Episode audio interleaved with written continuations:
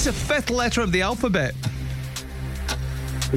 E. E. Julia Roberts and Richard Gere starred in which 1990 rom com? What is 20% of 20? Four. What Four. footballer was Cheryl Tweedy married to? Five. The Ballad of Songbirds and Snakes is to be released as a prequel to what film series? Pass. Pass. Who wrote the novel War and Peace? Pass. Which Netflix show has just been turned into a game show in its own right? Squid Games. Squid Games. What country formerly ruled Iceland? Sweden. Uh, Sweden.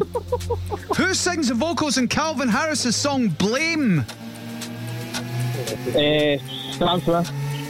The Red Lichties are the nickname of which Scottish football team?